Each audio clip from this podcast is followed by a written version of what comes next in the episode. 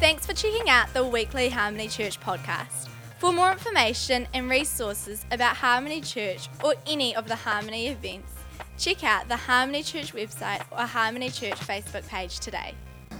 Could I just see a show of hands if you've been here at Harmony Church for more than 2 years? So you've been here while we're at Oakland School. So that's a good... Is there a microphone on somewhere? So that's a good third. That's good. So it's nice to see like a lot of people who haven't been here that long. That's actually a healthy sign of growth, that God's actually doing something here at Harmony Church. But I also asked that question because Gideon said to me a while ago, he said, I've heard you preach a lot of messages, but I haven't heard you preach on grace. And for those that have been here for a long time will understand the importance of grace and that message within our church family, because there's a lot of, like all different churches, you know, like they worship God and their expression of their worship in Him and how they pursue after Him. Every church differs a little bit. And there's something about the message of grace that Gideon has and Catherine have really taken hold of and understood and walked out, that at times has caused quite a bit of persecution, but has also constantly produced fruit, constantly produced the things of the kingdom. And so I really felt this week to speak on that, and it's a bit more of a theological message, you could say, than my usual, and it also happens to be the one time Gideon's not here, but I'm sure he'll probably listen to the recording to make sure I'm theologically clean. So my message tonight is titled, You Are Empowered by Grace. You are empowered by grace, and we're going to do something a little different. This is a bit more usual if you've been to the morning service, but we're actually going to read out 10 verses of scripture together as a church. So it's a little different, but it's okay, and we're not going to skip over the awkward parts. We're just going to read the whole thing. So if everyone's willing to stand to their feet, are we doing the whole thing? Wow. All right, 10 verses. We're just going to read them out, so everyone just follow me. Okay, starting from the top left.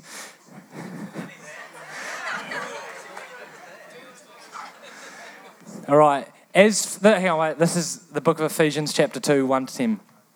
As for you, you were dead in your transgressions and sins, in which you used to live when you followed the ways of this world and the ruler of the kingdom of the air, the spirit who is now at work in those who are disobedient. All of us also lived among them at one time, gratifying the cravings of our flesh and following the desires and thoughts.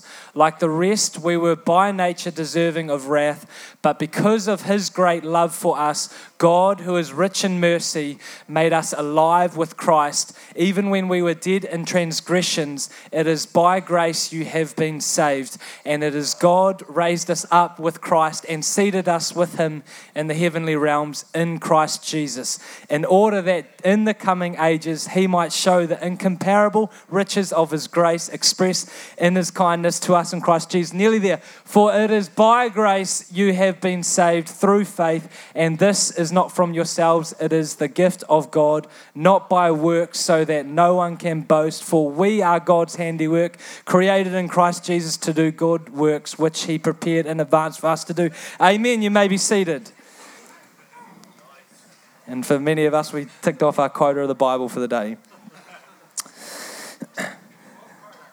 So the summary of that verse is effectively like, we were born into a fallen creation. Man made a decision to do life without God, to make his own way, to become his own God, and so fell from the place in which God had given him.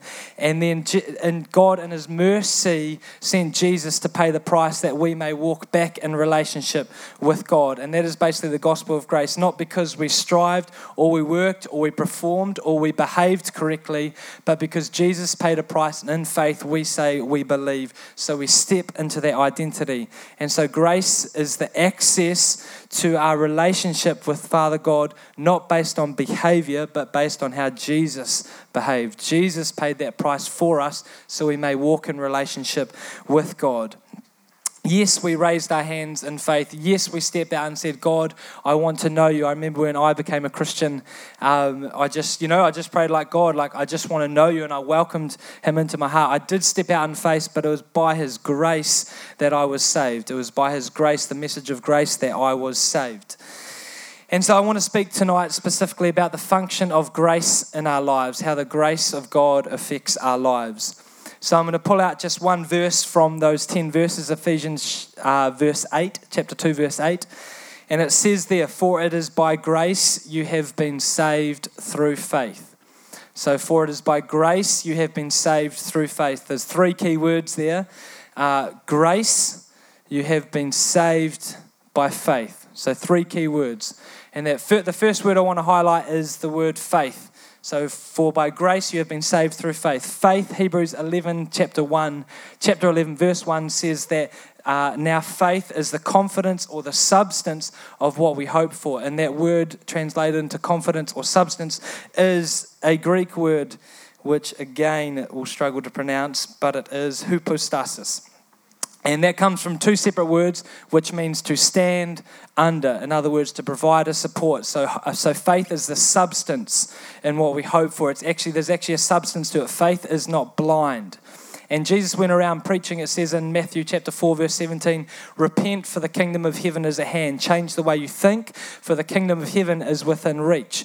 And so by faith, we reach out, not into just thin air, but with expectancy to actually grab hold of a substance. There is substance to faith. So we are saved by grace. It's by grace we are saved through faith, and through faith we reach out and take hold of which God has for us. There is substance to the faith we have. The second word there, saved, is the Greek word sozo. So that Greek word sozo can be translated three different ways: to be saved, to be healed, or to be delivered. So it's not just a singular thing, it has a multiple effect. You're physically, emotionally, mentally saved when you enter relationship with Jesus Christ. Your whole mind, body, and soul is redeemed by Him. And so by faith we reach out and we take hold of what God has for us. We repent, we change the way we think, and in faith we reach out and we take hold of that salvation that God has offered to us. And what I want you to picture is like a shoot of water coming down, like just flowing down, and we're standing here, and by faith we repent, we change the way we think because the kingdom of heaven is at hand, and we reach out in faith and we take hold of what God has for us. We take hold of our salvation, we take hold of our healing, we take hold of our deliverance. So we see that picture, we see that water flowing down. Grace in this instance, grace is that water that flows from heaven to earth. Grace is that water that flows from heaven to earth. So it's by faith that we reach out and take hold of. But it's the grace that we connect with that actually allows us to be saved. It's the grace of God that produces salvation for our souls. Yes, we raise our hands in faith. Yes, we step out to invite the Holy Spirit into our lives. But it's by grace that we are saved. But it's by grace that we are saved. Grace is the empowering substance of heaven that ushers in the things of His kingdom. Grace is the empowering substance, remember there's substance to it, of heaven that ushers in the things of the kingdom. Anytime you see a manifestation of the kingdom, you see grace in action. Anytime you see a daughter reconciled to her mother or father, you see the kingdom. Anytime you see a broken marriage healed, you see the kingdom. Anytime you see someone walking in pain healed, you see the kingdom. Anytime you see grace. Anytime you see someone into the kingdom, to be saved, to give their life to Jesus Christ, you see grace in operation. Grace is the empowering substance of heaven that ushers in the things of His kingdom. Titus chapter 2, verses 11 to 12 says, "For the grace of God has appeared that offers salvation to all people." For the grace of God that has appeared. So I want to picture that stream of water flowing down, that grace that has appeared that offers salvation to all people, to anyone who would choose to repent and realize that the kingdom of heaven is at hand and reach out. They can partner with that grace of God because the grace of God has appeared so that salvation is offered to all. And it says in the next verse, verse 12, it teaches us, that's grace, teaches us to say no to ungodliness and to worldly passions and to live self-controlled, upright, not uptight, upright and godly lives in this present age. So the grace of God has appeared to offer us salvation, and it teaches us, what does it mean to teach? When you teach someone to ride a bike or you teach someone to manage money, you equip them to handle that which you've given them. And grace equips us to handle the life which God has given us. And it equips us to say yes to godliness and no to ungodliness. But somewhere along the line, we've gotten a little confused, and the word of grace has been watered down a bit. And I notice this quite a lot, is that when someone's maybe late for a meeting or they haven't quite done something right, that they may ask, oh, can you give me some grace? Can you give me some grace? Have we heard someone say that before? Probably yourself. Or maybe you're in the position of authority and someone, they've stuffed up or they're late to work or something, and you're like, don't worry, there's grace. Now, my challenge with that is I don't actually think that is grace in that moment. But I think we've got a bit confused with our language. We've got a bit confused between the mercy of God and the grace of God. Grace empowers you to partner with the things of heaven. It doesn't empower you to rock up late, to disappoint your wife, or to fall short. Grace empowers the kingdom. That's what it does, and that's all it does. The water flows in one direction, and that's in the way of the kingdom. In moments we reduce grace to a, it's okay, there's grace, it's fine, you can have another chance, but that's not grace, that's mercy. And that scripture we said that God is rich in mercy, and mercy has its place, and mercy says, it's okay. You made a mistake, you fell short, but I'm choosing to give you my grace. So the grace that he gives you is not to cover your sin, but it's to raise you up to heavenly standards. It's to raise your spirit up to be saved in him. It's mercy that pardons you. If you're late, if you fall short, if you fail, you disappoint, it's mercy that pardons you, but grace did not empower that moment. That may sound minor, but here's the challenge. The moment we water down the grace of God to be anything less than the pure, empowering force of heaven, we undermine our confidence and faith in God to move in our lives. We undermine our faith in God to move in our lives because we will doubt the influence of his grace to move in a situation, because now grace is attached to failure. Because now grace has an ability to fall short when it never does. Grace will never fall short. We may fall short because of the humanity that God has decided to clothe us in, but grace doesn't fall short. It never does. It only flows in one direction. We undermine our faith in God to move in our lives because we will doubt the influence of his grace to move in a situation, because now grace is associated to failure and falling short when its one and only purpose is to hit the mark. It does not require grace to break a person's heart or shatter trust. It does not require grace. You're not empowered by grace when you break trust with someone. But it requires trust to build. It requires grace to build trust, to repair a broken heart. It requires grace to flow in that situation. It does not require grace to break a marriage, to split a family. But it does require grace to either bring that family back together or allow that separation to be honourable. It does not require the grace of God. It does not require the grace of God to walk in sexual immorality. You don't need God's grace for that, but you do to walk in purity. You don't need God's grace to be stingy, but you do to be generous.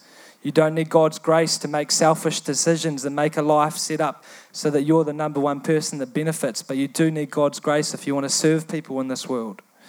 You don't need the grace of God to hate someone, to be jealous of them, to envy them, but you do need the grace of God if you want to love someone. The grace of God flows in one direction. Grace does not pardon a fallen situation. Mercy does. The only connection grace has to a fallen situation is to bring change in the direction of redemption. I want you to picture that water flowing. It only flows in one direction. If it's not flowing in that direction, it's not grace. Grace is empowering. God overrules physics. Grace empowers the expansion of God's kingdom, and you are empowered by grace. Therefore, every situation you walk into, you have the ability to release the kingdom of heaven. And in every situation, you have access to the substance of heaven that brings about change. All right, I'm just going to read one last verse, and then I'm going to bring it to a close. It's not going to be that quick of a finish, just a warning. But it's going to be Luke chapter 4, and this is after Jesus has been baptized by John the Baptist. He's been anointed by the Holy Spirit. He's been edified by the Father. Then he's gone into the wilderness and tempted by the enemy. And then he's walked back out, and he's begun his ministry. And he walks into the synagogue, and he walks up the front of them while everyone's standing there, and he pulls out a scroll, a particular scroll from the man who holds all the scrolls. And he begins to read it. And as I read this, I want you to understand that this was a moment in history. This was a moment, as soon as he began to speak, everyone in the audience was like, this is different. Like they'd heard this scripture before. They knew it off by heart. But as he spoke these words, they felt that this was different. And it says in verse 18, this is Jesus speaking, "The Spirit of the Lord is on me because he has anointed me to proclaim the good news to the poor. He has sent me to proclaim the freedom to the prisoners and recovery of sight to the blind, to set the oppressed free, to proclaim the year of the Lord's favor. Then he rolled up the scroll, gave it back to the attendant, and sat down." Now remember, this was a moment. The eyes of everyone in the synagogue was fastened on him. He began by saying to them, "Today the scripture is fulfilled in your hearing." That's really important. Today the scripture is fulfilled in your hearing. It says, "All spoke well of him and were amazed at the gracious words that came from his lips." That word there, gracious, is the same word charis that was in "we're saved by grace." So that same word, that same grace that saved us, Jesus was speaking with grace-filled words in this moment. I want you to picture this moment, and it says it's really important to realize that today the scripture is fulfilled in your hearing. Today the scripture isn't fulfilled in your hearing. What is he saying? He's saying that the blind are going to see, that the oppressed are going to be set free, that the captives are going to be set free. Jesus was not just reading the scripture that everyone knew, everyone understood, but as he spoke it, there was grace in his words, there was substance in his words, and it began to shift the life of those hearing. And he says, today the scripture is fulfilled in your hearing. They'd heard it 100 times before, but the scripture was fulfilled in the hearing because grace was now coming with those words, and people were being set free as he was speaking. And this depicted the life of Jesus everywhere he went. He lived a life empowered by grace. Everything he did was empowered by the substance of heaven. So everywhere he went, he saw people being set free. He saw people being delivered. He saw people being healed because he was in alignment with heaven, and he partnered with the grace of God on his life, and grace only flows in one direction, and that is the release of the kingdom, and that's what Jesus saw everywhere he went. And I want to challenge you guys tonight and encourage you. What does it look like for you to be empowered by God's grace in your place of work, in your place of study? It doesn't require you to be empowered by God's grace to show up at 8:05 in the morning and leave 5 minutes early and do half a day's work, to spend half a day on Facebook or to not put your best foot forward. It doesn't require God's grace, but if you want to serve people with your whole heart, if you want to release the kingdom, it requires you to partner with grace.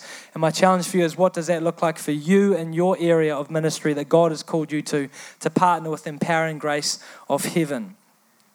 For me, I work part-time as an electrician, and I was at a house on Tuesday, and there was this lovely lady there, and I was fixing some lights for her, and we just got chatting, and she was a Christian, and I didn't pray for her or anything overtly like that. We just chatted a bit about God, and then I gave her some advice, fixed some light bulbs and gave her some advice on lighting, and then I just went to leave, and we just entered this moment. She just was got a bit emotional, and I didn't even pray for her or anything. But I know in that moment, I was so aware of the grace of God in my life. I know pretty much every house I walk into, I'm aware that I am empowered by grace, and because I'm empowered by grace is an expectancy to see the kingdom of God manifest around me. And even though I did not pray, my words were still full of grace, my presence still carried grace, and it was still impacting her in the same way. Jesus had that moment in the synagogue where the people were marveling at his grace-filled words. This woman was just like, she wasn't sure what to do because it was just a moment. And then later that day, I was with her at another house changing her lights. What I do, lights and plugs. And it was this. He was about 28 years old, this guy, and he was less than 10% of what we communicate is with our words. About 90% of what we communicate is with the tone in which we say them and our body language. And so I've learned to not only listen with my ears, but also with my eyes. And that's a bit scary because you're just communicating all the time. And if you don't realize that, then you're going to be communicating some things you don't realize. Anyway, I just really felt like I could see this guy was communicating some things that he'd been through, a few things in his life. And I just really felt God's compassion for him. And I was just so aware of the grace that was on my life, the ability of God's grace to use my words and use my actions to release the kingdom. And so I just before I left, I just said to him, hey, this is a bit different, but I'm a born-again Christian, and I just really feel like God wants you to know that he loves you and that he thinks you're awesome. And then also just said, like, and I feel like you've been judged really quickly quite a lot in your life. Like, that's a common experience for you. You step out and you've been judged really quickly and unfairly. But I just feel like God wants you to know that he loves you and he cares for you. And just that love of God is for him.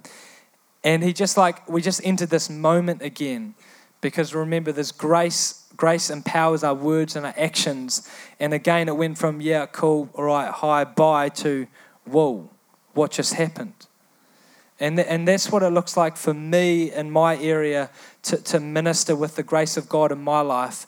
But my challenge for you is, what does it look like for you to partner with the grace of God? What does it look like to step into those divine moments where people stop, where the person at the till is being like, yep, $10, $20, whatever, and then just, whoa, what's happening here? Like, I'm feeling something, I'm sensing something that has substance to it. This isn't like every other interaction I've had today. What would it look like for us as a culture to have such a pure understanding of the grace of God that we never doubted heaven's ability to move in a situation? That we never doubted or undermined our confidence in his grace to empower a situation. Do you want to come up? You are empowered by grace. You are empowered by the very substance of heaven.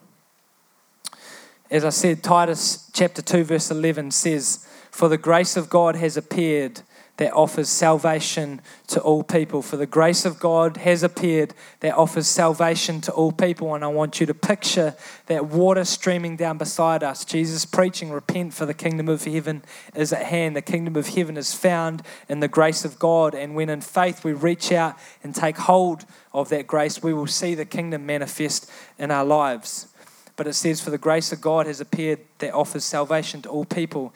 And I just want to offer an invitation tonight that if you're here and you don't know Jesus, your Lord and Savior, but you're feeling something different, you're feeling a substance in this room that you don't really feel when you watch your TV shows, that you don't really feel when you watch the news, but you're feeling a substance in the air, I want to encourage you, that's the grace of God, and it's within reach. And it's within reach. So if you're comfortable, I'm just going to ask you to close your eyes.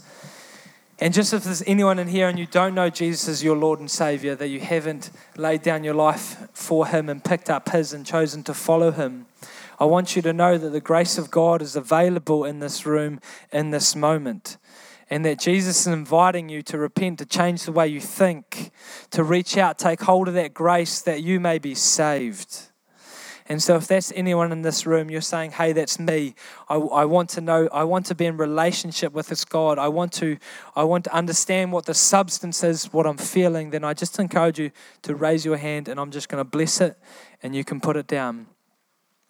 If you're in here and you don't know Jesus as your Lord and Savior, but you can feel the grace, you can feel the substance of heaven around you, And I encourage you to raise your hand and I'm going to bless it and you can put it down. Thank you, Jesus. We'll just wait another moment. Just another moment. Thank you, Jesus. Thank you, Jesus. Amen. Amen. Okay, I'm just going to pray for us to close. So if you want to just receive whatever that looks like for you. But Father, we want to know what it looks like to partner with the grace that you have given us, the untainted, the pure grace of heaven that you have made available for us. We want to know what it looks like to walk that out in our places of work, our places of study, in our family and in our friendship groups, God. We want to know what it's looked like to partner with that grace, to see your kingdom invade our circumstances and our situations, that we may enter these moments where people encounter that grace, that all of a sudden hope begins to fill into their lives, and they may not understand exactly what's going on, but they understand there's something greater before them, God. Would you teach us what it is to partner with that grace, to keep that grace pure, that we would only call on it and understand it as something that ushers in the things of heaven. I just release that revelation right now in the name of Jesus. Thank you, Father. Thank you, Father.